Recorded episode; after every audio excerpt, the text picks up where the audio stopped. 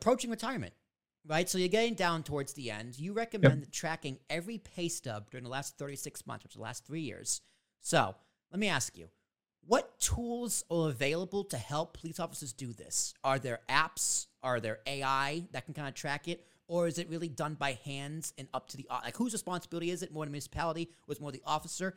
And who provides those resources and whose responsibility is it to seek out those resources? Yeah. So, uh, you know, again, not to denigrate uh, the finance directors at municipalities, but unfortunately, we've seen situations where uh, the calculations are not as accurate as they should be. Mm-hmm. It's sometimes as simple as just taking the W 2 pay stub and saying, okay, you know, uh, in 2022, 2021, and 2020, I made this much, add them up, divided by 50%, you know, and divided by three, and this is what my pension's going to be. I always tell police officers that when they're calculating your pension or the amount that's going to go into your drop slash pension, you should get the calculation worksheet that shows the W 2 information that was given to the actuary to calculate your pension. So, you know, again, you know, trust but verify because, you know, in the end, it's the municipality's responsibility to provide the correct W 2 information. But I had a police officer who had a spreadsheet that literally he put every paycheck in and he knew down to the penny what his pension was going to be uh, and then how much his drop money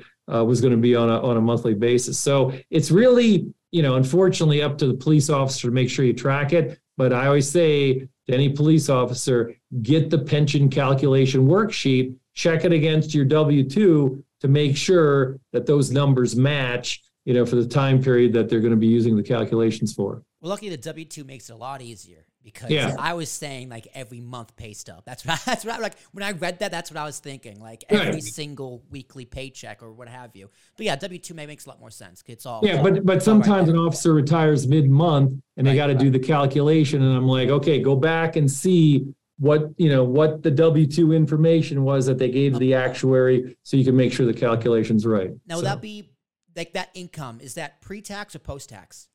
Uh, it's going to be pre-tax. You want to use the W two is what you want to use. Yeah. Okay. Yeah. All right.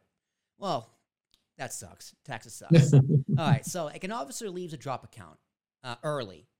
Are there any penalties? More taxes, fees, anything like that? Yeah. No. No. Uh, and and what we tell officers in the drop all the time is if you sign up for a four-year drop, I've seen a lot of uh, you know. Again, let's go back to our uh, you know example. Officers getting fifty thousand dollars a year as a pension that 50,000 goes in the drop account. I've seen officers get round numberitis where, you know, their account gets to be a 100 grand and they're like, you know what? I'm done. I can't turn the car into the, you know, parking lot anymore. I'm going to retire.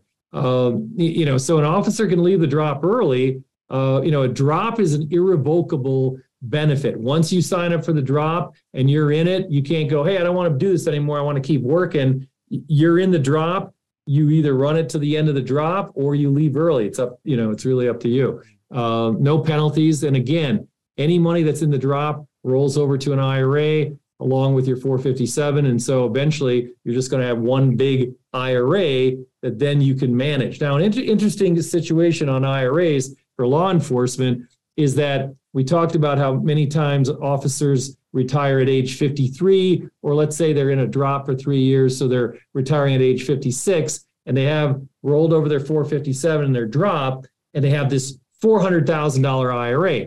Now, in, in anybody else, age 59 and a half or under, you get a 10% early withdrawal penalty for taking money out of an IRA.